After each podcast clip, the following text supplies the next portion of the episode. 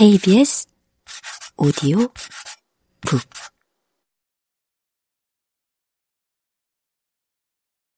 집이 한양대역과 뚝섬역 사이여서 고등학교 3년 내내 이 다리를 지나다녔지만 막상 이 길의 선이 아르바이트를 해서 산 마이마이만 떠올랐다.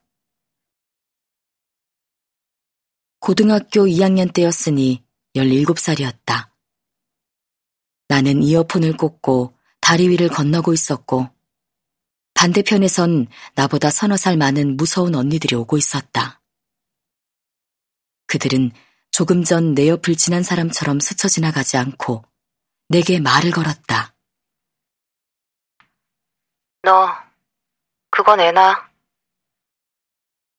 내가 감출 새도 없이 그 언니들은 새 것으로 반짝이는 하얀색 마이마이를 낚아채고는 제 것처럼 가방에 넣었다. 안 돼. 그거 주세요. 내가 말했던가. 싫어. 그거 내 거야. 했던가. 나는 아무 말도 못하고 얼어붙었고, 그들은 뭘 째려봐, 쌍. 눈가를 지져놓을까 보다. 하며 담뱃불을 들이댔다. 물러서지 말아야 했을까? 아니면 눈에 더 힘을 주고 내가 그걸 사려고 이명래 고약에서 얼마나 많은 고약을 포장했는지 아느냐고 소리쳐야 했을까? 마이마이에 들어있던 테이프도 전영혁의 음악세계에서 매일 밤 녹음한 건데 그걸 녹음하고 내 귀에 이어폰을 꽂고 길거리를 걸으며 듣고 싶어서 내가 얼마나 애를 썼는데. 그러니 제발 돌려달라고 애원이라도 했으면 다리 난간으로 올라가 뛰어내리겠다고 겁이라도 줬다면 난 좀 다른 사람으로 살 수 있었을까. 머리를 굴릴 새도 없이 나는 고개를 떨어뜨렸다.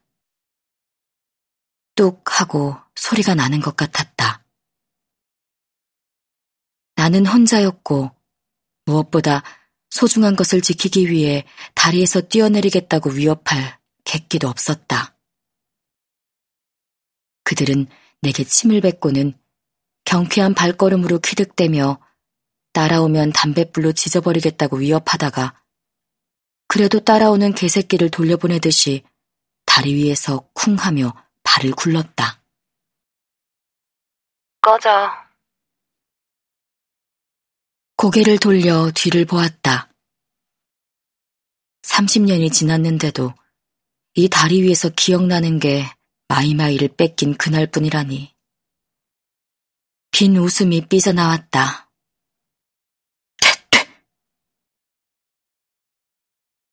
나는 또 한 번 30년 전에 뱉지 못한 침을 뱉었다.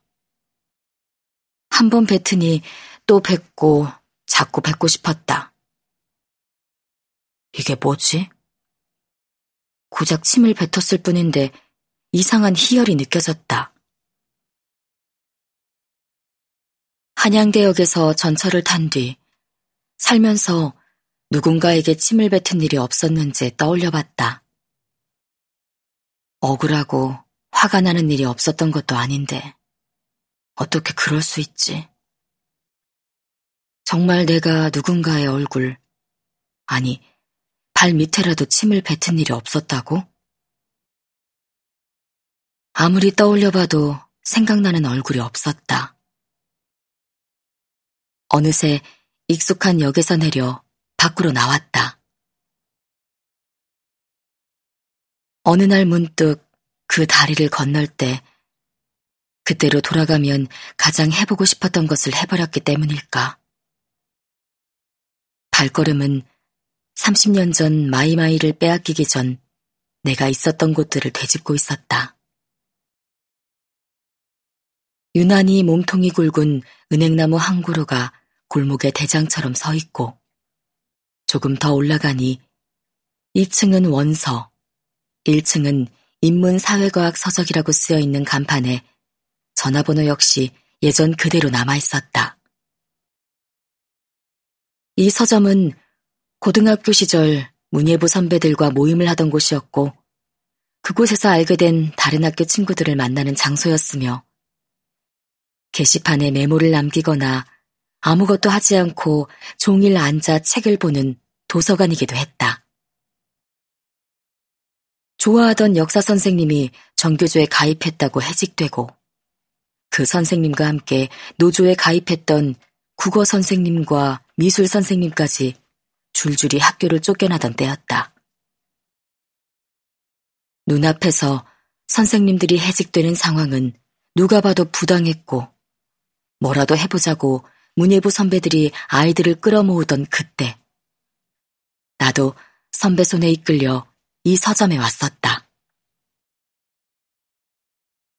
간판만 그대로이고 서점은 월세를 감당할 수 없어 맞은편 지하로 자리를 옮긴 지 몇 해 지났는데 그마저도 유지할 수가 없어 이제 문을 닫는다는 기사를 본 것이 며칠 전이었다. 서점 이름이 박힌 녹색 간판에는 신스 1985가 적혀 있었다.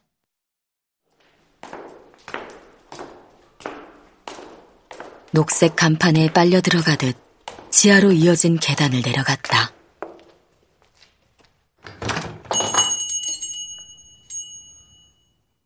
계단을 내려오는 소리를 들었는지 문을 열자마자 서점 주인이 기다리고 있었던 사람처럼 인사를 건넸다.